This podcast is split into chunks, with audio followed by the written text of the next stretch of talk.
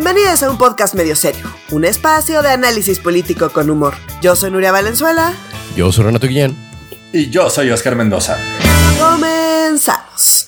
Hoy vamos a hablar de cómo va el proceso de elección de consejeras del INE, de los atorones macabros del Plan B para darle en la torre al INE, de los artilugios legales de Yasmín Esquivel para no perder su chamba, de la segunda aerolínea mexicana que quiebra en el sexenio de Andrés Manuel y del cierre de temporada del juicio de García Luna. Querido Oscar, qué gusto tenerte nuevamente con nosotros.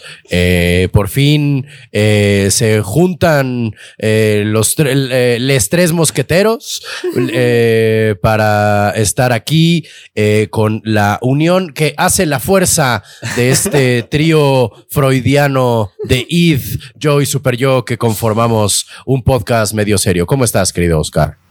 Muy bien, ya sin problemas técnicos de vuelta en este podcast y con muchas ganas de darle a medio serio. Exactamente. Sí te extraño. Qué bueno. Sí, mucho, la verdad. Es este, es, es, es. Resulta que, eh, eh, eh, que, que, cuando, que cuando, ¿cómo decirlo? Que cuando no notas eh, eh, ya ves que cuando te duele algo como que cobra una importancia ontológica, ¿no? De pronto dices como, ay, mira, pues es que medio serio. Y luego falta un miembro y es de, ay, cabrón, qué difícil es hacerlo sin la otra base, cabrón. Sí, sí, sí se necesitan en efecto tres patas para que esto salga de una manera chida y fluida. Qué bueno que estamos aquí reunidas nuevamente. Bueno, este, oigan, empecemos porque siento que estamos como en un periodo no exactamente intertemporada, ¿no? De la política, sino que como la política y la lucha libre no tienen temporada off, ¿no? O sea, no hay intertemporada ni en la lucha libre ni en la película, digo, ni en la, ni en la política. Y esto causa como cierto desgaste y que de pronto ciertos temas avancen súper lento y que días después es de que Kiobo le avancen con una velocidad mm, eh, eh, gigante y ahorita vamos a hablar de varios temas que hemos tocado antes y de cómo han avanzado, unos de manera más lenta que otros, otros de manera más veloz, pero que todos más o menos en este momento están llegando a puntos importantes eh, y pues que pueden tener peso grande en la historia y en el, en el mediano plazo de este país. ¿Qué les parece si iniciamos con el INE, quien eh, de donde, bueno, está, vamos a hablar varias cosas del INE, ¿no? Entre el plan B y el INE específicamente, pero hablemos por favor de la, de cómo se van a elegir las y los consejeros, ¿no es cierto? Son las y los consejeros para apenas el consejo, o sea, vamos a elegir quienes van a elegir a quienes van a ser quienes trabajen en el INE o, o no es tan larga la, la, la cadena. Más o menos. Sí, pero en realidad, o sea, los diputados van a elegir a, a esos consejeros que organizan elecciones, pero que Andrés Manuel quiere tronar a esa institución, en realidad. Ah, bueno, pero esa es la segunda, ya está mezclando Oscar el plan B. Sí, espérame, ese es el plan B. Ahorita vamos. es que todo está sucio, muchachos. Todo está sucio. Todo está sucio. Eso sí. Entonces vamos con lo que hablamos la semana pasada, ¿no? la semana pasada. Que la semana pasada estábamos comentando que había salido la convocatoria para elegir a, cuatro personas del Consejo General. ¿Por qué? Porque se van, ¿no? Entre las personas que se van están, ojo, Lorenzo Córdoba, que es eh, quien tiene la presidencia del Consejo General del INE, eh, Ciro Murayama y y eh, otros. Eh, otros dos. Siempre ha sido Ciro Murayama, Lorenzo Córdoba y una, una señora y un señor. Así no, no, no sabemos. Los dos, así como que se nos dan y se nos olvidan. Seguramente son gente súper preparada. Seguramente es gente. Ruiz ah, exacto. Y, ay, y la otra, y la consejera, perdónenme, se me fue su. Ay, a mí también se me. Es que siempre es como. No están mis notas eso. Pero bueno, el eh, punto es que se van en abril, se van el 4 de abril o, tres, no sé, a principios de abril, pues se van, termina su puesto, se van y se quedan con siete. No, no los corren, se termina, ¿no? Estos son puestos que duran nueve años. Nueve Entonces, pues ya que terminan tus nueve años, no hay posibilidad de reelección y se van estas cuatro personas y entonces tienen que entrar cuatro personas nuevas. Dado que se va la persona que detenta la presidencia, necesitan elegir a alguien que, que, llegue a la presidencia. Una de las dudas que quedaba era justamente qué iba a pasar con la presidencia. ¿Por qué? Porque no le corresponde al propio Consejo General elegir a, a, a quien va a detentar la presidencia dentro del el Consejo General, sino que tiene que elegirse desde eh, la Cámara de Diputados, la presidencia. Y que lo dijimos la semana La presidencia puede ser con alguna de las consejeras, porque además se decidió que va a ser mujer. Puede ser con alguna de las consejeras que está actualmente hoy. Esa, que no, esa era una de las grandes dudas, porque dice, porque lo que dice, o sea, y justo era una de las dudas que nos trabó a Renato y a mí la semana pasada. sí, justamente. Y resulta que ya leyendo más es de las grandes dudas que quedaba y justo pues por eso lo necesitaban resolver. ¿Por qué? Porque eh, el, el puesto de, o sea, de una consejería eh, del, del Consejo General, pues, dura nueve años.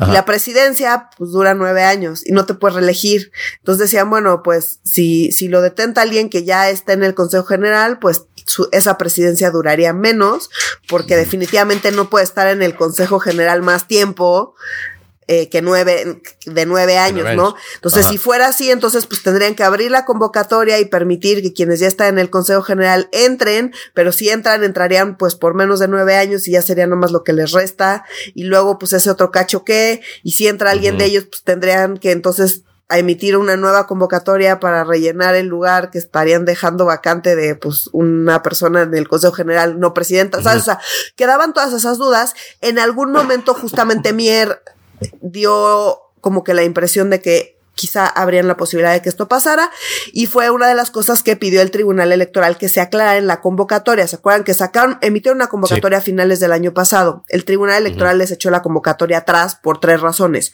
Una, porque no quedaba claro exactamente cómo, o sea, no distinguían cómo iban a elegir a la presidencia del Consejo General, por un lado. Por otro lado, no garantizaban el tema de paridad, ¿no? O sea, quedaba demasiado vago. Y por otro lado, le estaban pidiendo al Comité Técnico de Evaluación, que ahorita habla, ya hemos hablado de él, pero bueno, ahorita recordamos rápido qué es eso. Le pedían a este Comité Técnico de Evaluación que le estuviera dando reportes a la Jucopo antes de que pues, llegaran a las, a las famosas quintetas finales, ¿no? Entonces, pues eso también va en contra porque el Comité Técnico no tiene por qué estarle rindiendo informes a la Jucopo antes de terminar su chamba. Pues, entonces cambiaron estas tres cosas y ya hay una nueva convocatoria. Esto pasó esta semana. O sea, este es el, eh, digamos, la novedad de esta semana es que ya hay una nueva convocatoria. Entonces cambiaron un poco los plazos a los que estaban concebidos antes. Entonces voy con los plazos y luego voy a explicar cómo sería este tema de la famosa tómbola. Si sí se puede o no se puede, ¿no? Entonces, a ver. La insaculación. El plazo que dan es hasta el 31 de marzo para asegurarse de que no se quede el Consejo General del INE sin, eh, sin miembros, ¿no? Bueno, con sin algunos de los miembros, pues que no se quede nunca de siete personas. Recordemos que son 11, ese sería el total. Entonces ya habían dicho que en una de esas se tardaban más y se quedaban sin cuatro personas. Bueno, eso ya garantiza esta nueva convocatoria que no suceda porque dicen para el 31 de marzo ya tiene que haber nuevas y nuevos integrantes, ¿no? Entonces, bueno, pues ahí les da, o sea, son tres o cuatro días en lo que pues salen los que los que salen y entran las nuevas, pero ya para ese entonces ya están, ya, ya hay una decisión. Entonces, eso es 31 de marzo. Del 24 de febrero al 26 de marzo eh, va a ser todo el proceso donde el Comité Técnico de Evaluación va a elegir a las quintetas. Recordemos que por cada puesto disponible hay una lista de cinco personas. Cinco personas, ok. Entonces va a haber, al final, vamos a terminar con, un, con 20 personas que podrían quedar, ¿no? O sea, cinco en cada una de, de, los espacios que van a quedar vacantes. Ok. Para el 29 de marzo tiene que haber un acuerdo en la Jucopo.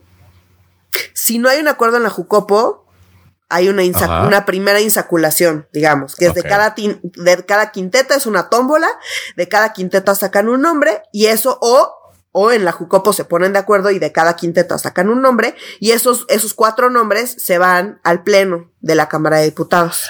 Ah, ok, ok, ok, ok. O sea, son, haz de cuenta, cinco tómbolas, cinco tombolitas. Si la si en Jucopo no si, la, si no llegan. Ok, ok, ok, ok. El comité técnico es como el último recurso. Exacto. O sea, el comité técnico de evaluación que está incompleto ahorita, porque son dos personas las designa la CNDH, que ya están designadas. Que ya están. Dos personas las designa el INAI, que ya están designadas, y tres personas las designa Jucopo, que todavía no están designadas y no sabemos quiénes van a ser. Y esa es la gran duda, porque el Comité Técnico de Evaluación pues tiene muchísimo poder. ¿Por qué? Porque es quien arma las mm. quintetas. Entonces están encargados de eh, revisar todos los perfiles, de ir seleccionando, son varias etapas. Entonces primero ven que cumplan con el perfil, después les hacen un examen, después las personas mejor calificadas en el examen pasan a la siguiente etapa, la siguiente etapa son mm. pues ya una revisión de todos los perfiles y demás, seleccionan gente para que lleguen a las entrevistas finales y después de todo este proceso seleccionan ya finalmente las quintetas.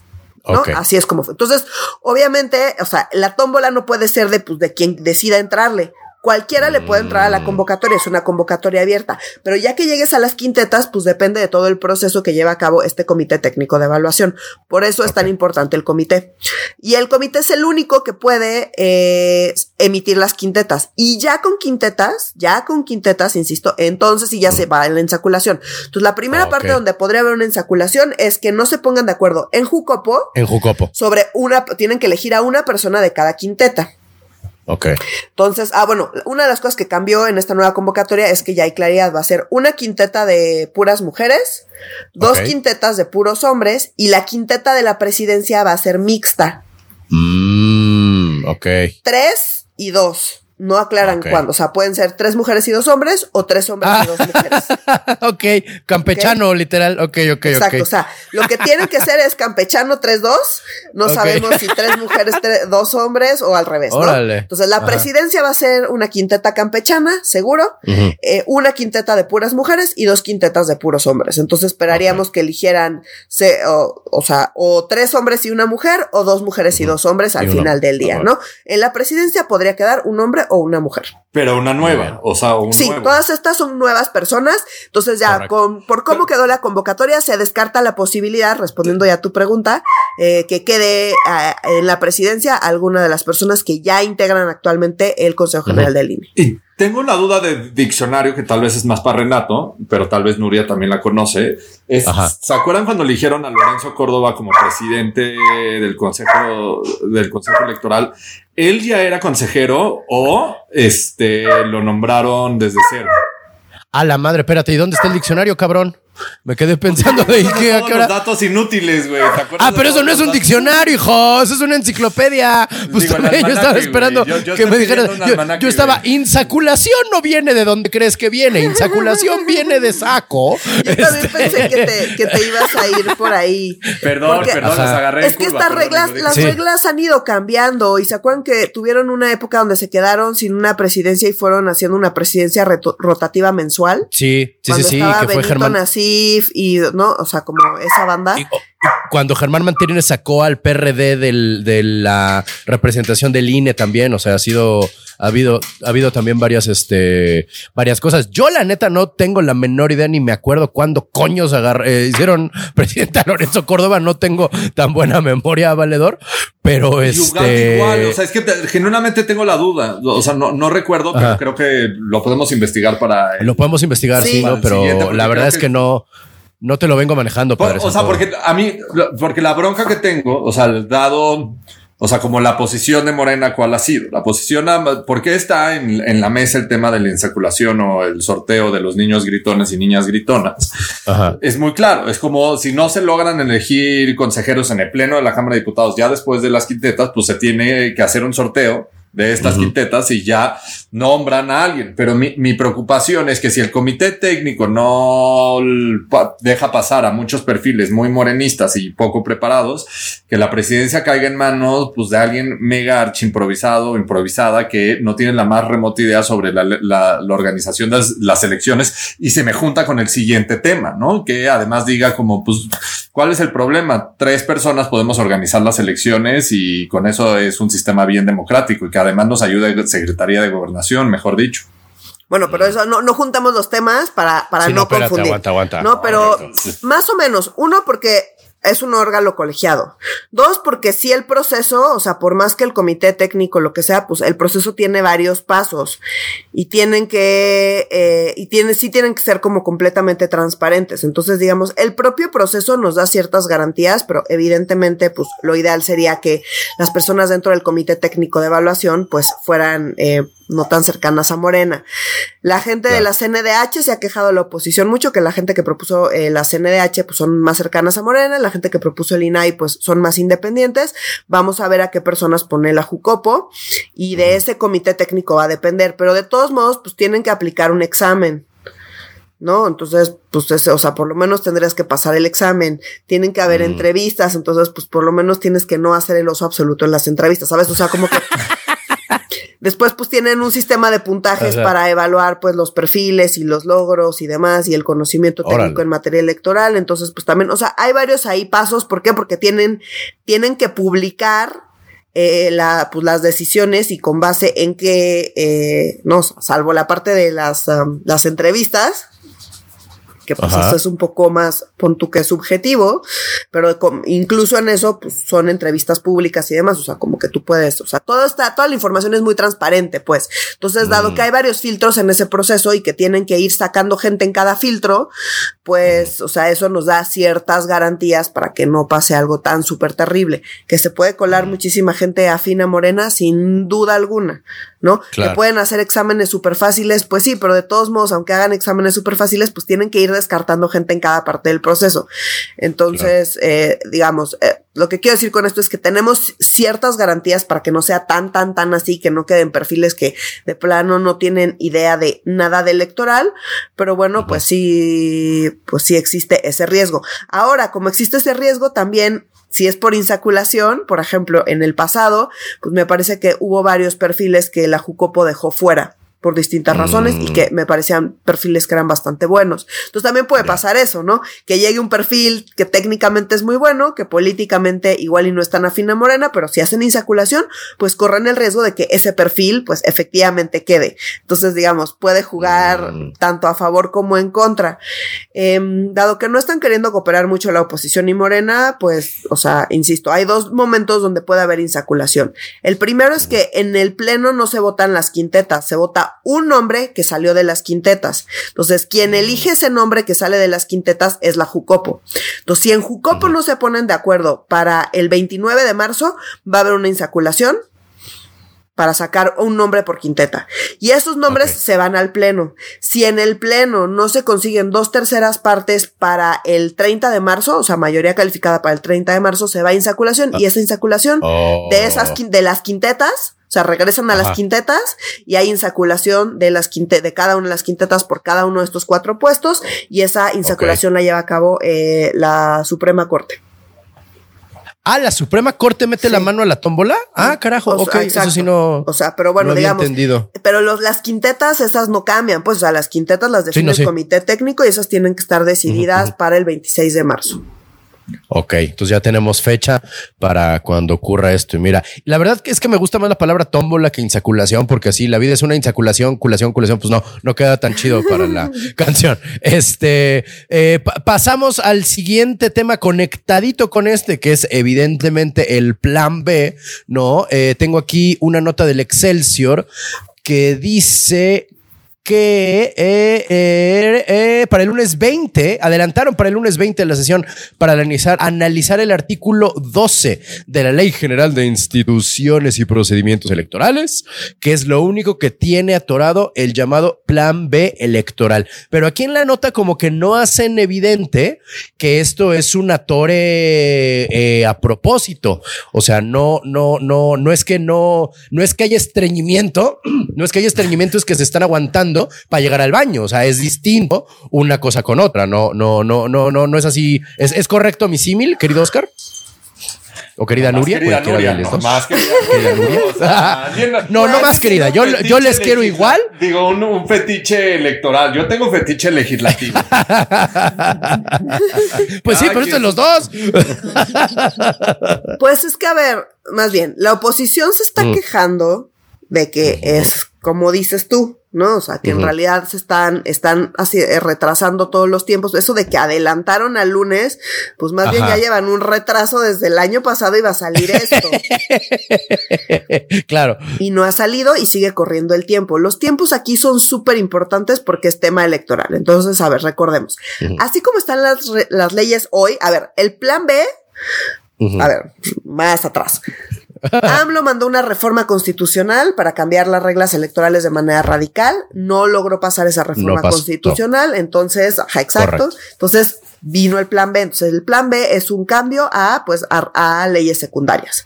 Es una reforma administrativa. Es una reforma administrativa que tiene muchísimos componentes y que incluye ahí varias leyes. Entonces, parte del plan B ya se aprobó, ya se publicó y esa parte ya, ya está impugnada en la corte. Ahorita llegamos a esa parte de las impugnaciones. Y otra parte del plan B todavía no se termina de aprobar porque se atoró un artículo. Todo lo demás ya está aprobado y no se va a cambiar, o sea, eso ya no se va a discutir. Lo único que está en discusión es un artículo, justamente este que comentas. Y este artículo tiene que ver, que también lo comentamos acá con el, la famosa eh, cláusula de la vida eterna, que ah, es que algo perfectamente inconstitucional, que es que un partido grande que ve en alianza con uno más pequeño le puede pasar votos a estos, digo, los partidos en alianza se pueden pasar votos, lo cual es, pues perdón, pero abiertamente es una mamada, o sea, porque se supone que como electores tenemos la, la, la, posibilidad de poner el tache en el partido que elijas, vayan o no en alianza.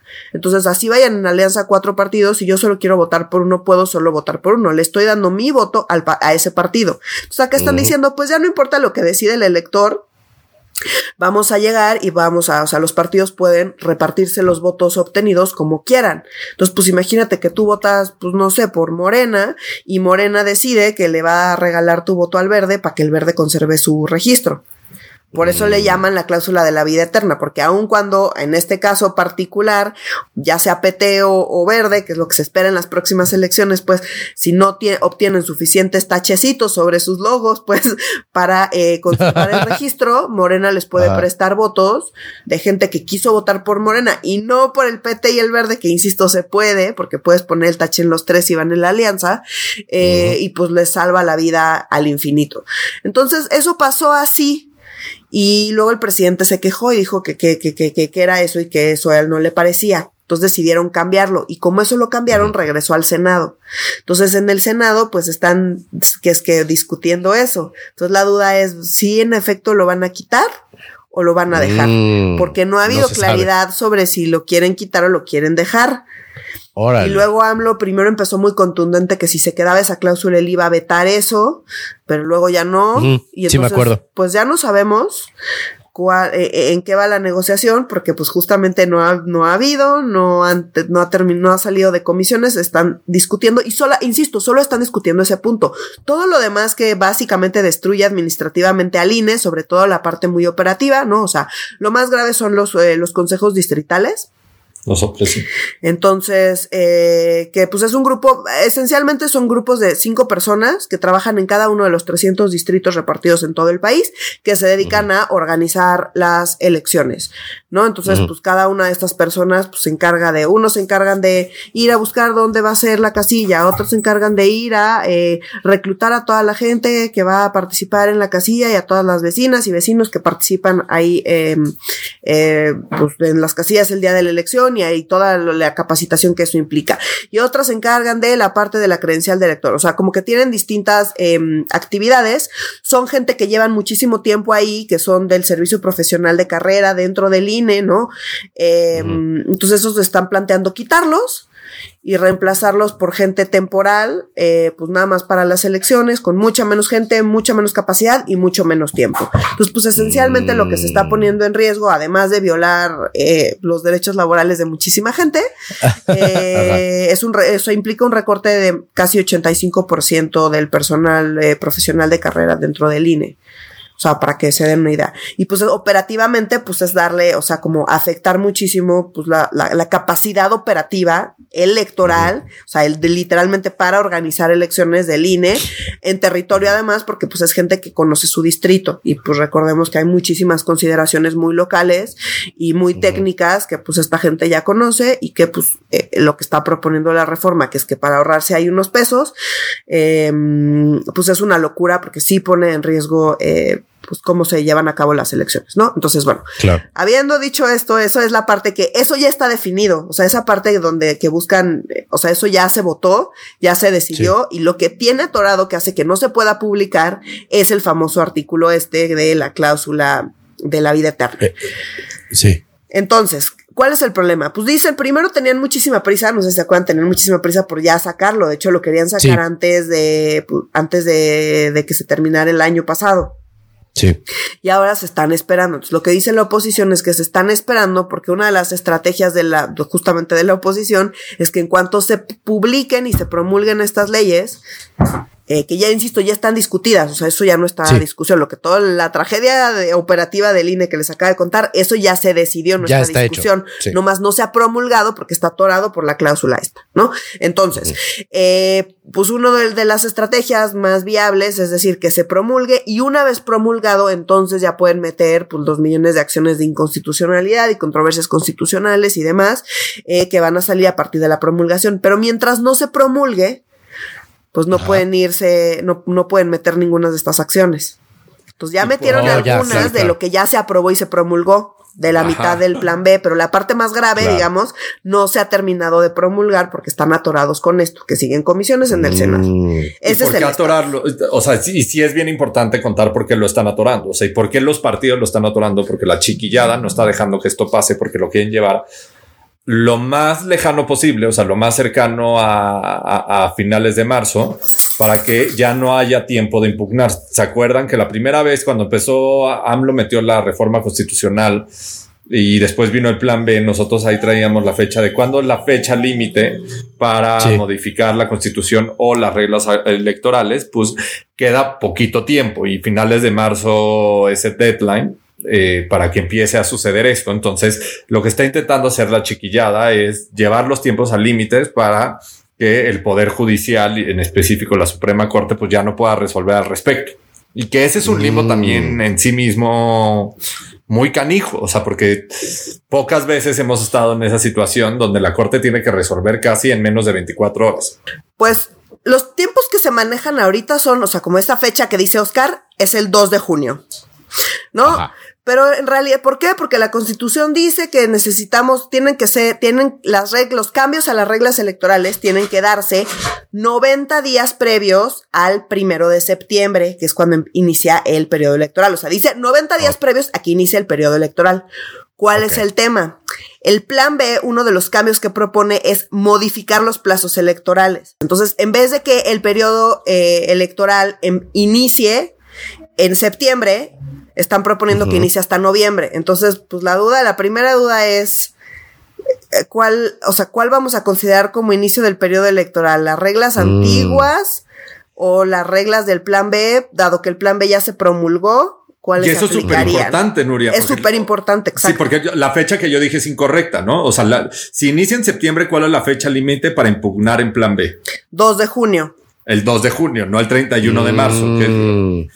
Ajá, o sea, 2 de junio es, pero bueno, es que para para ya tomar, para ya tener certeza. Pero para ya tener certeza, pues tiene que haberse, tiene metido la, todas las acciones, las tiene que haber recibido la corte, la corte tiene que haber pues ya tomado una, o sea, idealmente, para el 2 de junio tendría que ya haberse tomado una decisión, para tener certeza absoluta. Porque si no, pues alguien podría argumentar que todavía no, porque el plan B, o sea, como que necesitamos certezas para incluso para identificar cuándo empieza el periodo electoral, no vamos a tener certeza. Entonces, una de las cosas que sí se requeriría es que la Corte interviniera antes del 2 de junio, que digamos es la fecha eh, pues la fecha más próxima de todas las posibles, no es necesariamente es la buena, pero digamos que es, la, más, cercana. O sea, es la más cercana y entonces, por lo tanto, si mm. se decide antes de esa fecha, pues ya eso nos daría certeza. Si se decide después, pues mucha gente podría argumentar que ya es demasiado tarde y hay gente que podría argumentar que no porque el plan B ya está promulgado. O sea, se viene unos pleitos y unas incertidumbres gigantes porque honestamente nadie sabe. Y en estos casos, pues quien tiene que decidir literalmente pues es la corte.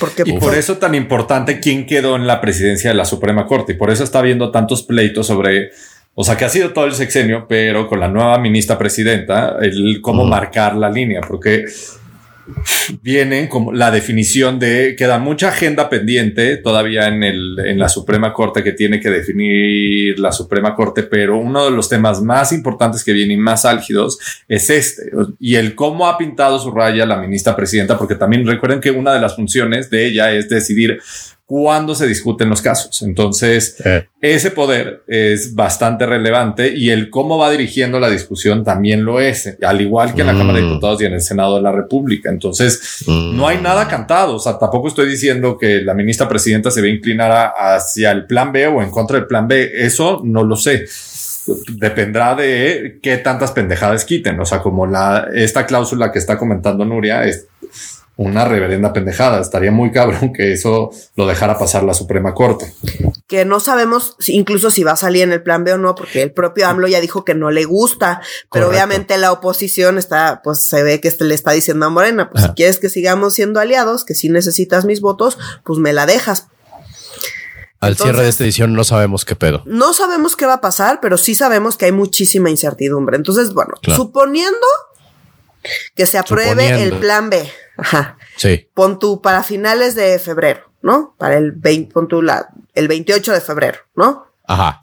no la próxima semana, sino la que sí. Hasta la ¿no? Porque apenas la próxima, que es que ya, ahora sí ya de veras lo van a empezar a discutir y luego va a llegar al pleno, en fin. Entonces, vamos a suponer que a principios de febrero, ¿no? Eh, el martes 28 de febrero, ¿no? Los martes sesión el pleno, eh, se apruebe. Entonces, Andrés Manuel todavía tiene un rato para decidir publicarla. Entonces, una de sus, o sea, si, si en efecto la oposición tiene razón y esto es una estrategia dilatoria por parte de Morena y de Andrés Manuel, pues que se aprueba hasta el 28 de febrero, podría esperarse a publicarla hasta mediados de abril. Ay, güey, a ver, espérame, perdón la duda tan básica, pero neta es parte de su poder decir a cuándo sí, sale. Porque acuérdate que puede vetarla. Entonces, pues para poder vetarla necesita poder, o sea, teóricamente, pues, tiene que poder tener tiempo de leerla, analizarla y decidir si la publica Pero tiene 30 días. A partir de que, a partir de que termine el proceso legislativo, el ejecutivo tiene 30 días. 30 días. Para, publicarla o para vetarla, o, sea, para impugnarla. Porque ya no existe el veto. El veto ya no existe. Se puede impugnar. Ah, ya. Y, hay un proceso para romper esa impugnación por parte del presidente. O sea, esto tendría que pasar hasta por lo menos, eh, más bien, si esto pasa, tendría hasta finales de marzo para hacerlo, ¿correcto? Si son 30 pues días. Sí. O sea, pero bueno, a menos de que, o sea, puede prolongar el, puede prolongar el procedimiento, pues es a lo que. Ya, ok, ok. Ah, Entonces, hasta abril. Ya. El punto es que hasta que Andrés Manuel López Obrador no promulgue esto, nadie puede irse a quejar a la corte hasta que esté promulgado. Entonces, una cosa es que se discuta, otra cosa es que se apruebe, otra, cosa, es que, se, promulgue. Y ya mm. promulgado, entonces en todas estas se pueden seguir atrasando, se pueden seguir atrasando. Entonces, no sabemos bien hasta, hasta qué punto lo van a llevar y cuánto tiempo le va a quedar a la oposición, al INE y a, todo el mundo que quiere eh, impugnar justo esta parte que no se ha promulgado para llevarlo a la corte. Y luego la corte tiene que mm. recibirlo que ojo, hay unos que ya se enviaron de lo que ya se publicó, que hay parte que ya se publicó, la corte no lo ha turnado todavía, que porque tienen problemas de no sé qué cosas, entonces el punto es que eso todavía, o sea, ahí sigue en la corte y eso todavía no, no empieza a a funcionar, no sabemos cuándo y quién, si le van a dar prioridad o no, o cuándo, o, o, o sea, hay mucha incertidumbre, no sabemos qué va a ser la corte. Mucha incertidumbre. Y, todo se vuelve bien confuso porque todo se empieza a juntar, o sea, como todo este proceso legislativo que les acaba de contar Nuria se suma a como diferenciar en qué está publicado y qué no está publicado. Por ejemplo, esta semana un juez eh, de distrito dio una suspensión provisional aparte del plan B de la reforma electoral. O sea, ya se había publicado la Ley General de Comunicación Social y se ampararon eh, en la parte que dice que establece que los estados y municipios pueden dedicar hasta 0.1% de su presupuesto anual a su programa de comunicación y contra eso se ampararon. Y para eso ya empezó a nivel chiquito, o sea, como la parte más baja del sistema de justicia, ya se concedió una, una suspensión pero no mm. significa que ya se detuvo toda la ley. No, no le dieron la suspensión, aceptaron, lo aceptaron a trámite. Lo aceptaron nada ah, más a trámite. Pero no le dieron la suspensión. Mira, es que hay un montonal de fake news y. Sí. ajá, porque yo estoy leyendo que sí le dieron la, la. Pero tienes toda la razón. Juez admite a trámite, primer amparo. Estoy de acuerdo, estoy de acuerdo. Eso quiere decir que lo va a discutir, no quiere decir que ya le dieron la suspensión. Ah, dice, ok, vamos a discutirlo. Va a haber una audiencia y después de la audiencia ya decido si te doy o no la suspensión. Entonces esa es la otra, porque pues van a entrar y luego tienen que discutir. Entonces, ¿qué se espera? O sea, ¿cuál es la expectativa? Pues lo ideal sería que no se tardaran tantísimo, que entraran los recursos y que la corte dijera, vamos a suspender eso en lo que lo revisamos. Y si lo suspenden, pues eh, entonces se quedan las leyes anteriores. Eso ya es seguro. Entonces, si lo suspenden y no levantan esa suspensión antes del 2 de junio, Entonces sí, ya operaríamos las elecciones de 2024 con las reglas viejas. Y pues luego ya que se hagan bolas y ya veremos y ya no va a aplicar para las elecciones presidenciales y, todas las elecciones mm. federales que se vienen el próximo año. Ya. Me parece que ahorita ese es el mejor escenario. ¿El mejor escenario posible o el más probable?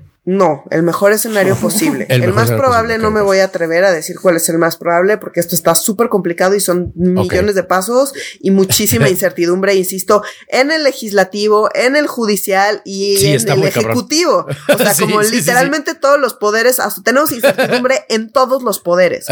Entonces, o sea, sí, sí, sí, o sea. Pero en algunos autogenerados como en el Senado, en el legislativo. en el legislativo es autogenerado. En el ejecutivo, pues también, ¿no? Porque no sabemos si, de hecho, o sea, si se va a tardar en promulgarla o no, o si va a vetar, o sea, porque había dicho que le iba a vetar, que como dice Oscar, no es veto como tal, pero bueno, o sea, ahí todavía puede, pues, ponerse punk y, no ser tan, nada más de me llega y la promulgo, pues, o sea, no es evidente que vaya a pasar eso. No sabemos bien cómo se está poniendo la oposición, la, bueno, más bien los aliados de Morena con respecto a la famosa cláusula de la vida eterna. De la vida eterna. Ni cuál sea la postura, pues, renovada de Morena después de estas negociaciones con sus aliados. O sea, como que tenemos muchas, muchas incertidumbres, insisto, en los tres poderes. Padrísimo. Si algo quieres de los tres poderes de gobierno, es eso, incertidumbre. Qué maravilla. Qué chingón que se cumpla tan, tan, cabalmente eh, la función, eh, digamos, emocional del gobierno. Chingos y chingos de incertidumbre. Qué maravilla. Me encanta. Ahora, dada la importancia del tema y el nivel de incertidumbre, yo esperaría que la Corte, independientemente de a quién, o sea, a qué ministra o ministro particular le toque resolver este, tema o estos temas que lleguen, eh, yo esperaría que la Corte pues sí se ponga las pilas y y, le dé prioridad a estos temas que evidentemente están causando muchísima inestabilidad pues política y de gobernabilidad y de democrática y de todo, ¿no? Y de al futuro a mediano plazo, o sea, tampoco es como que esto solo nos afecte así ahorita en este instante, sino que todo lo que se puede quedar como cuando se queda un chicle en la lavadora, ¿no? Que todo, o sea, cuando mezclas color, ¿no? Y metes una gorra roja en toda la ropa blanca y sale rosa, o sea, como ese tipo de, de, de, a mediano plazo puede darnos, este, mi gente. Y bueno, y eh, otra eh, fecha, ya por último, nomás otra fecha que se anda barajeando como relevante para todos estos temas es la de el, el 26 de febrero, ¿no? Que recordemos que hay una, una marcha convocada para el 26 de ah, febrero. cierto. Entonces se cree que una de las cosas que quieren es esperarse a que pase la marcha para desinflarla. O sea, si lo aprueban, se va a hacer un escándalo y es mucho más probable que la gente quiera ir a la marcha a decir, ya se aprobó esto, necesitamos frenarlo. Entonces, como que haya una sensación de necesidad de salir a manifestarse. Pero si esto sigue en el limbo que está ahorita, pues la probabilidad de que la gente y los incentivos para que la gente salga a marchar son mucho menores. Entonces, otra de las razones que están dando para atrasarlo es el tema de que, eh, pues esta marcha está convocada para el 26 de febrero. Por eso se está planteando la que lo más probable es que si se aprueba pronto, por pronto sea el martes 28. Ya, ok. De febrero, ya pasando la marcha, digamos. Pasando la y marcha. Esperando que la marcha, pues, no tenga una convocatoria tan amplia, dado que sigue en este limbo extraño que nadie entiende.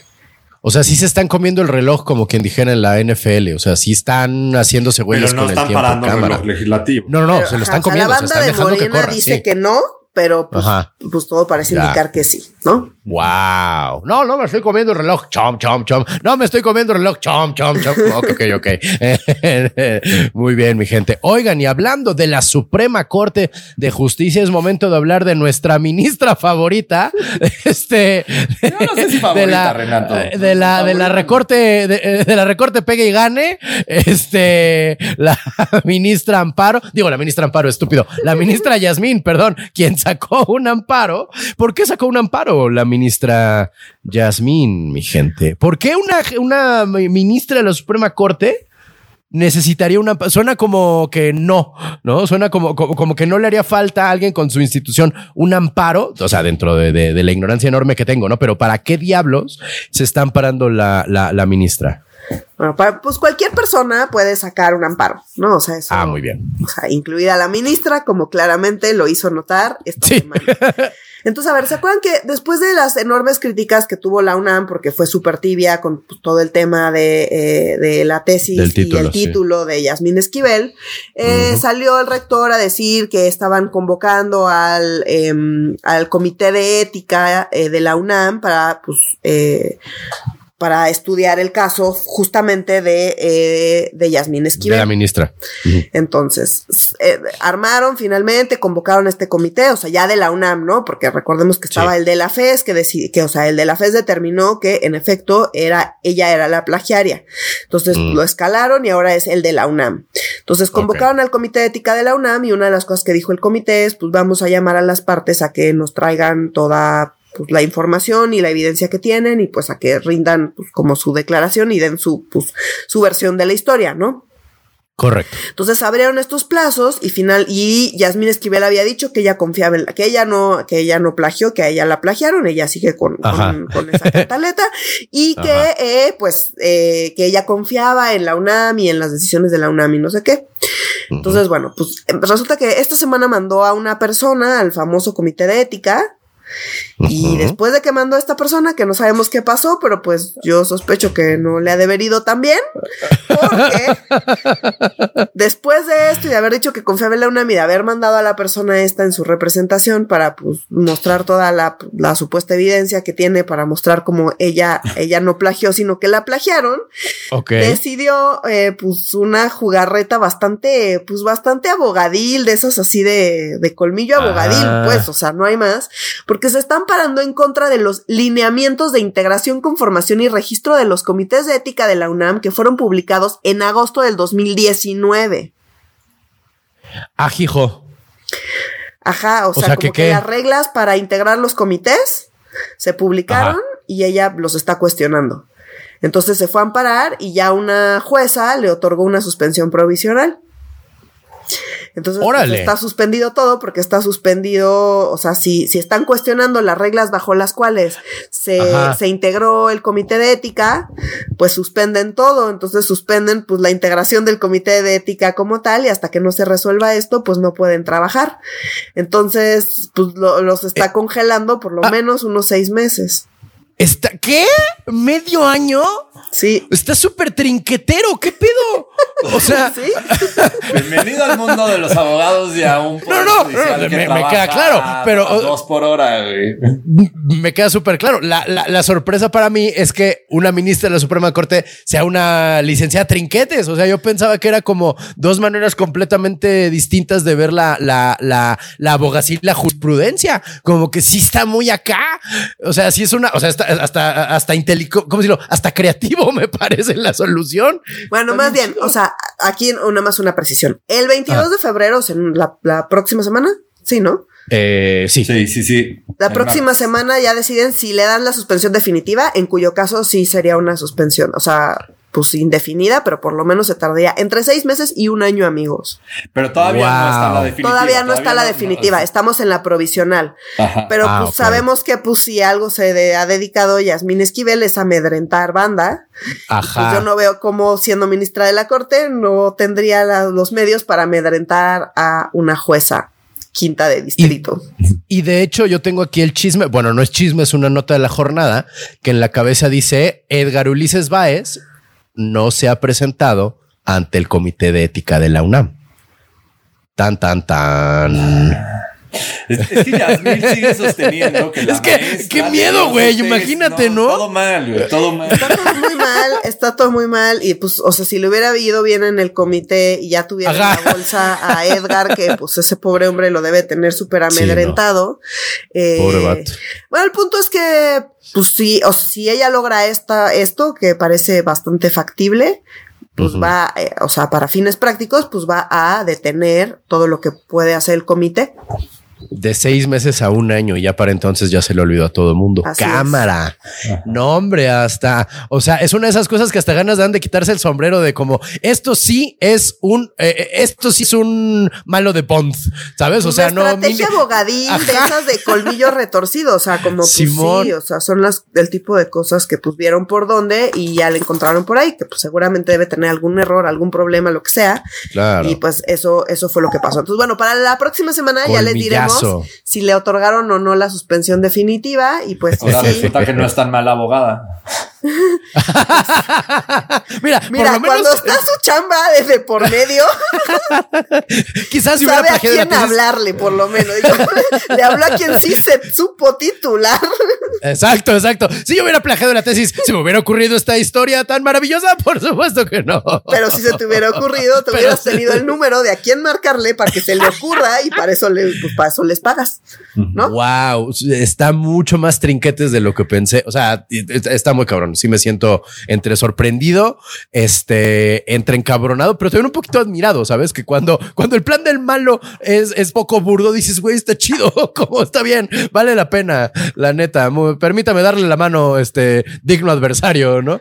Este, oigan, y hablando de, de colmillos largos y retorcidos, este, García Luna, este, la neta es que se oye, no se me ocurre otro, otro colmillo largo y retorcido, este, al respecto. Este, ¿cómo la ven, mi gente? Porque ya acabó el juicio, ¿no es cierto? O sea, ya este show, este cuento se acabó, ¿no? Como dijera Porky Pig, ¿no? Ya eso es todo, eso es todo, eso es todo, amigos. Y estamos esperando a que el juicio, el jurado, jurado, más bien, salga del cuartito donde se meten a deliberar, como nos ha enseñado la tele y Hollywood, ¿no? Y estamos esperando a que salgan con el, el, veredicto al respecto de, de García Luna, ¿no? ¿Cómo la ven?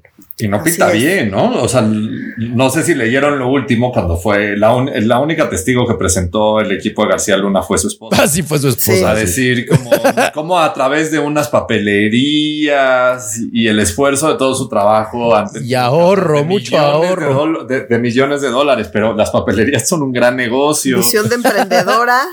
Sí, claro. Puras pinches biografías y estampitas de Miguel Hidalgo me compraron esta mansión.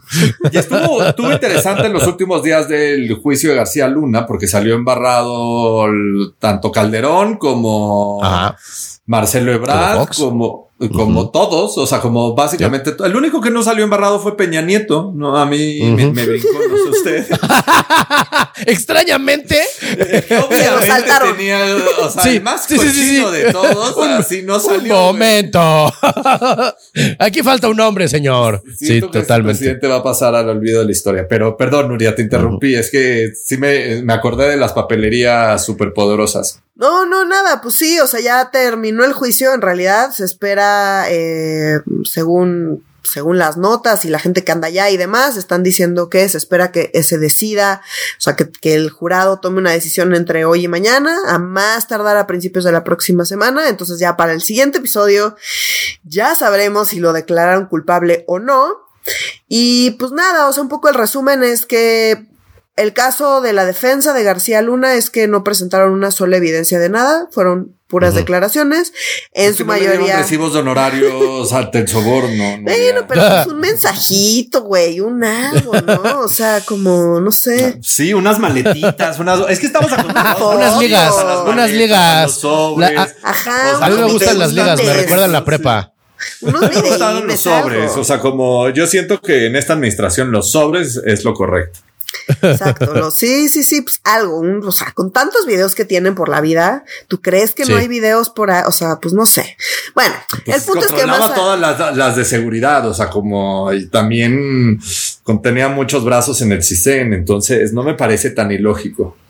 Pues sí, no sé, pues, o sea, pero bueno, el punto es que no, o sea, el, caso de la defensa, que pues es, digamos, contundente, es que, eh, pues no presentaron una sola evidencia. Y por otro lado, el caso de la fiscalía, que tampoco es menor, es que no hubo contradicciones en cuanto a las declaraciones sobre García Luna. Ojo, Correcto. hubo algunas contradicciones sobre como mentiras que los cacharon o que habían dicho una cosa y luego se desdijeron y que, o sea, como que los cacharon en mentiras, pero no en lo que respectaba a García Luna. Entonces, pues trajimos a mucha gente distinta que no se había comunicado entre sí contando la misma historia historia, ¿no? Entonces, pues un poco en eso quiere basar eh, la fiscalía su credibilidad.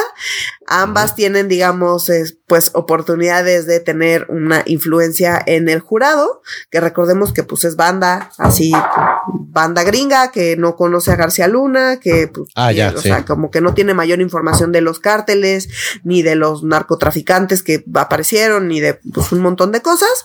Tienen pues la mm. información con la que cuenten a partir de pues, sus, percepciones desde allá, pues, y lo que escucharon en el juicio. Entonces, pues dado eso, vamos a ver qué decide el jurado. Y les digo, para la, para la próxima semana ya tendremos pues un resultado y ya les contaremos qué pasó y qué implicaciones tiene, tanto si lo declaran culpable como si lo declaran no culpable, porque si lo declaran culpable, pues lo van a ir a meter a la cárcel allá y luego va a cooperar y qué cosas va a decir o ah, no, y se va a volver luego que el, testigo, protegido de la fiscalía para el juicio de quién.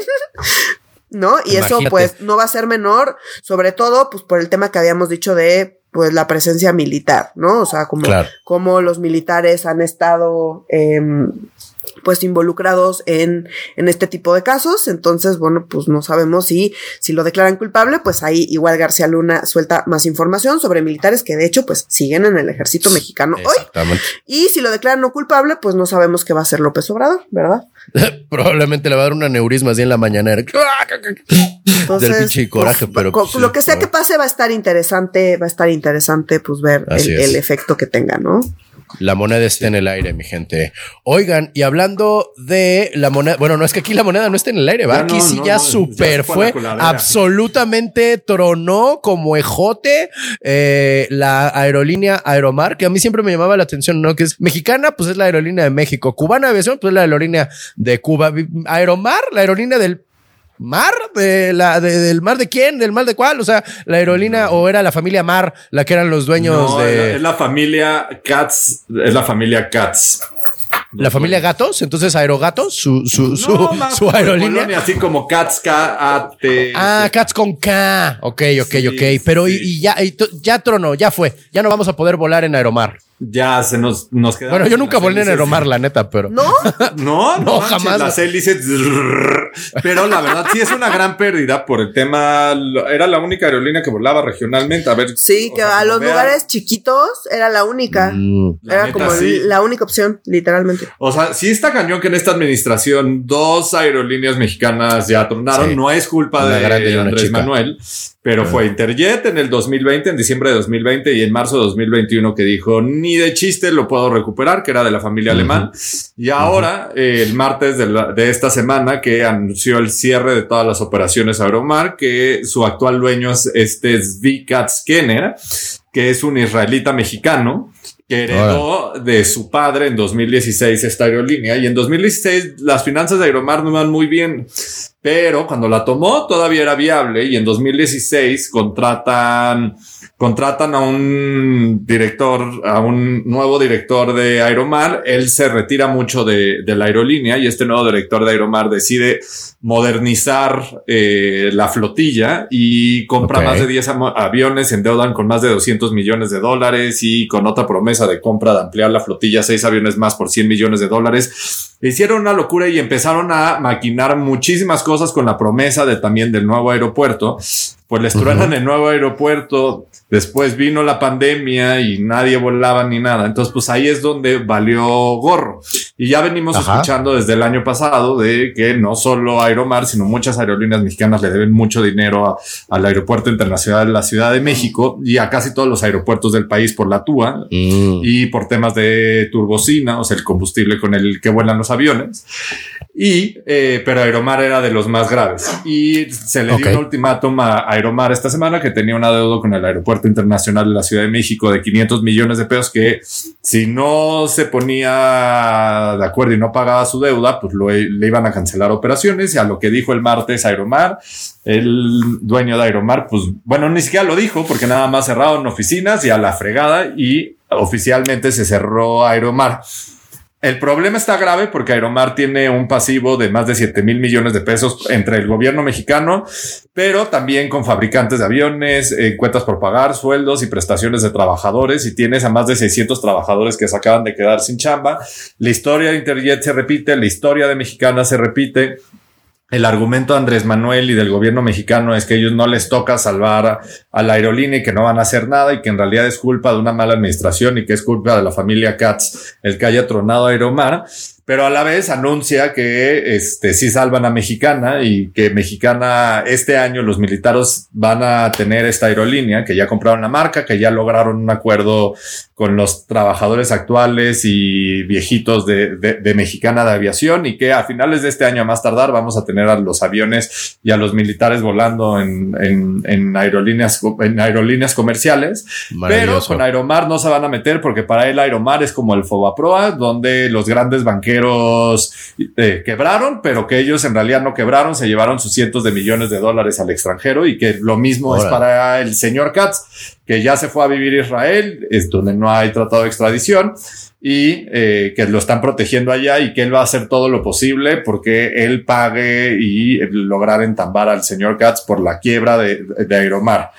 Yo creo que interesante el argumento, pero sin duda alguna no va a suceder absolutamente nada en eso. Y los más afectados, como siempre, son los trabajadores y que fue por pues, muchas malas decisiones y también en todo el mundo, eh, pues también el tema de las aerolíneas es algo muy complicado porque pues todo cuesta muchos millones de dólares en los avioncitos, la turbocina y todo.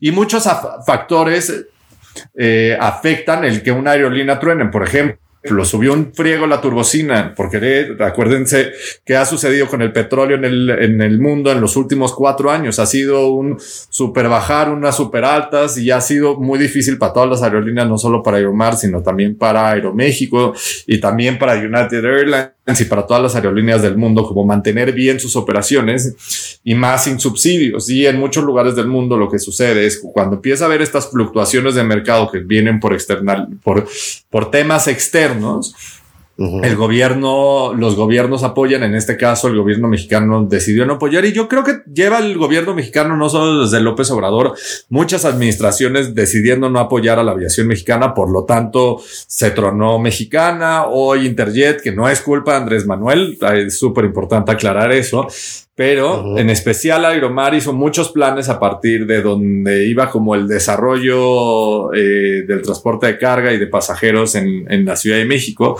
Y pues no salió y sí tuvo consecuencias graves y la consecuencia grave es que más de 600 personas se quedan sin trabajo, también muchos pasajeros afectados, muchas rutas internas también afectadas, o sea, se cierran las rutas de, Colima, de Aguascalientes, Colima, este, Colima, Tepic y Piedras Negras, o sea que sí son que son vuelos pequeños que no tienen esas rutas, en especial las otras aerolíneas, porque pues ya nada más mm. nos quedan dos, ¿no? No, bueno, tres Viva Aerobús. Tres Viva Aerobús, Volaris, y, Aeroméxico. Y a la par tienes un presidente diciéndoles a todas estas aerolíneas que si no bajan sus precios a la chingada, que va a activar su iniciativa de cabotaje, que es básicamente que las aerolíneas gringas y de todo el mundo puedan abrir rutas en México, o sea, que puedan volar de la Ciudad de México a Tepic o a Aguascalientes o a Nuevo León, que esas rutas no existen y están reservadas para aerolíneas mexicanas. Y Andrés Manuel dice, si ustedes no se ponen a competir, como no quiero que compitan en el sector eléctrico, pero aquí sí me importan las reglas de mercado, pues desactivo la mm. iniciativa de cabotaje y dejo entrar a aerolíneas extranjeras a operar rutas nacionales para que bajen los precios porque está muy caro volar y que sí es cierto, está muy caro volar está carísimo. por muchas razones. Parte los impuestos aeroportuarios, parte el precio de las gasolinas, parte el desmadre que tienen todas las aerolíneas internamente en su operación y parte el pendejismo de muchas personas que no han logrado hacer que estos precios bajen y también la demanda no es la suficiente. Entonces todo se vuelve complicado, pero por lo pronto Aeromar ya valió gorro. Qué cosa, mi gente. Y no hay, entonces ahora para ir a Colima vamos a tener que ir a huevo en autobús porque pues no hay modo de ir en avión. o a Guadalajara y de ahí a Guadalajara. Pues o sea, los afectados al final son los trabajadores y los usuarios. Ah, no, sí, por supuesto. Sí, sí, sí, absolutamente. Absolutamente quienes más están afectados son los trabajadores de la aerolínea de Aeromar. Oigan, mi gente, pues, eh, casi ya hemos acabado con los temas de esta semana. Yo solo quería hacer una pequeña nota este, de, del regalo de San Valentín que le quisieron hacer llegar a nuestro presidente, ¿no? yo estoy convencido que eso fue la razón. O sea, no, no, no, no tengo otra explicación para lo mismo. O sea, sí tengo otra explicación para lo mismo. De hecho, Creo que es importante hablar de este tema porque hubo una cantidad de fake news tan gigantesca ante la ley de imprenta para sancionar con multas a quienes insulten e injurien al presidente de la República. Salió Lili Telles así, este, sacando espumarajos verdes por la boca. La libertad de expresión. ¿No? Y como que todo el mundo se fue por la cabeza de esta nota, ¿no? Antes de, de, ver, de, de ver qué se pasó, ¿no? Incluso Andrés Manuel, ¿no? En la mañana fue como, pues es que yo no entiendo cómo salió, no sé ni quién la propone, no sé ni dónde está saliendo, la voy a vetar, ¿no? Cuando nos dice todos los días, no, hombre, el, el, el poder legislativo y el poder ejecutivo están completamente separados, pero en cuanto sale una nota como esta es de nuevo momento, a mí ni me digan, como yo no lo aprobé, de ningún momento fue una idea mía, ¿no? Pero eh, la, la nota aquí, ¿no? Es que Benelli Jocabet Hernández Ruedas, que es diputada federal de Morena, es originaria de Fresnillo, Zacatecas, y es cercanísima, cercanísima a Monreal. Bueno, o sea, Fresnillo, Zacatecas, pues es básicamente Monrealandia, ¿no? Este, no sé si se acuerdan que en 2015 la detuvieron en el aeropuerto de Tapachula, que iba a tomar un video, digo un video, un vuelo privado a Toluca con un chingo de dinero, con muchísimos este, billetes, ¿no? Este, que eran, y ella terminó diciendo que era para Monreal y luego salió una, un audio donde hablaban Monreal y el güero Velasco, donde Monreal le decía, oye, ayúdame aquí con esta chava que no sé qué, ¿sabes? Bueno, hace unos días, ¿no? Ella es parte de eh, las comisiones, de la comisión de gobernación, ¿no? De donde salió esta, donde estaban eh, renovando la ley de imprenta para la ley de imprenta, ¿no? Eh, donde lo que hicieron fue pasar la multa de pesos a UMAS, ¿no? O sea, de la unidad de medida. ¿Qué significa UMAS? Se me fue ahorita unidad de medida eh, actual. No, no puede ser. Pero bueno, o sea, hicieron, eso fue todo lo que hicieron en esta, en esta ley, ¿no? O sea, tratando de hacerle caer, eh, tratando de que a Andrés Manuel le cayera bien el 14 de febrero y le mandaran una caja con chocolates y la imposibilidad de que hablaran mal de él a menos que quisieran pagar cuatro mil pesos mua, mua, mua,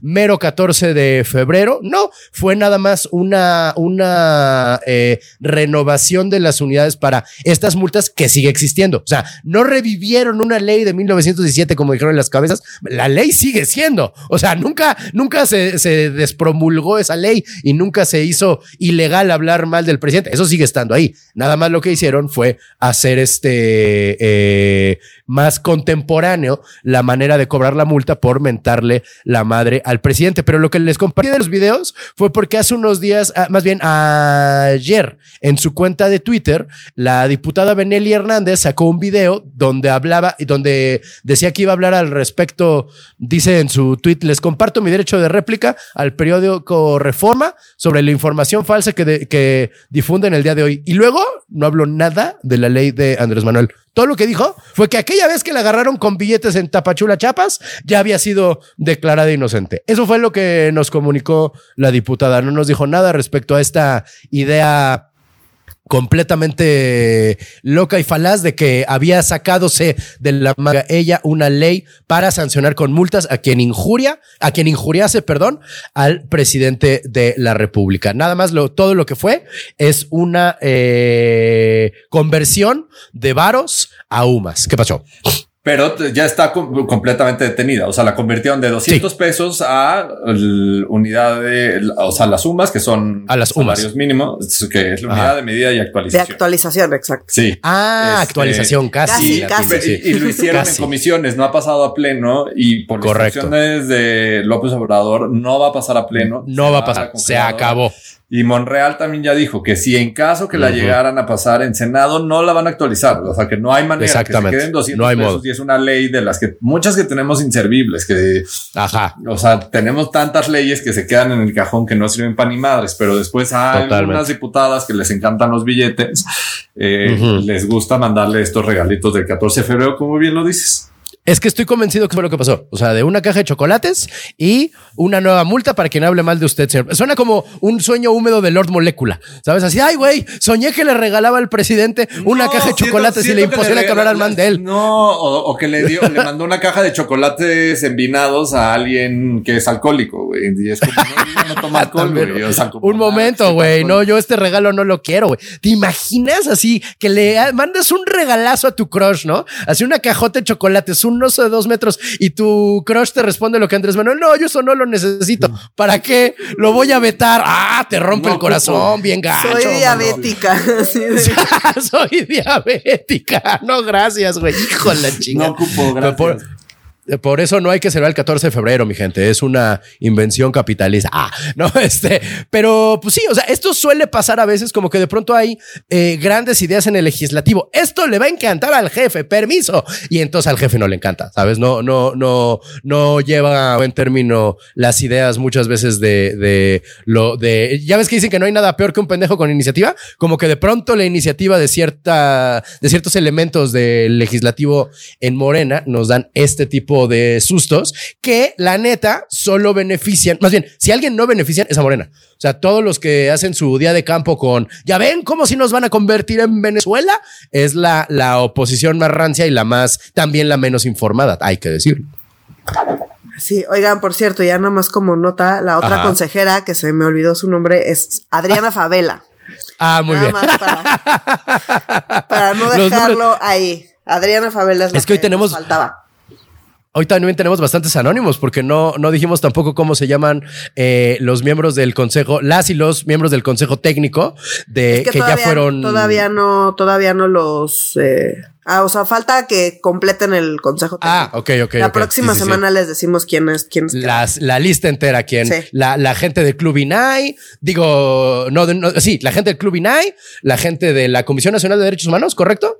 Y la de JUCO. Por esos van a ser los tres elementos del equipo que se va a juntar. y ya vamos a ver los siete. dos, dos, dos y tres, entonces son siete. Correcto. De tres semilleros, por decirlo, de tres canteras, como dijeran en el fútbol. Bueno, mi gente, hemos terminado con los temas más relevantes de esta semana. Por favor, manténganse en contacto con nosotros y entre ustedes a través de nuestras redes sociales que son... En Facebook estamos como Facebook Diagonal Medio Serio MX. En Instagram estamos como arroba medio serio.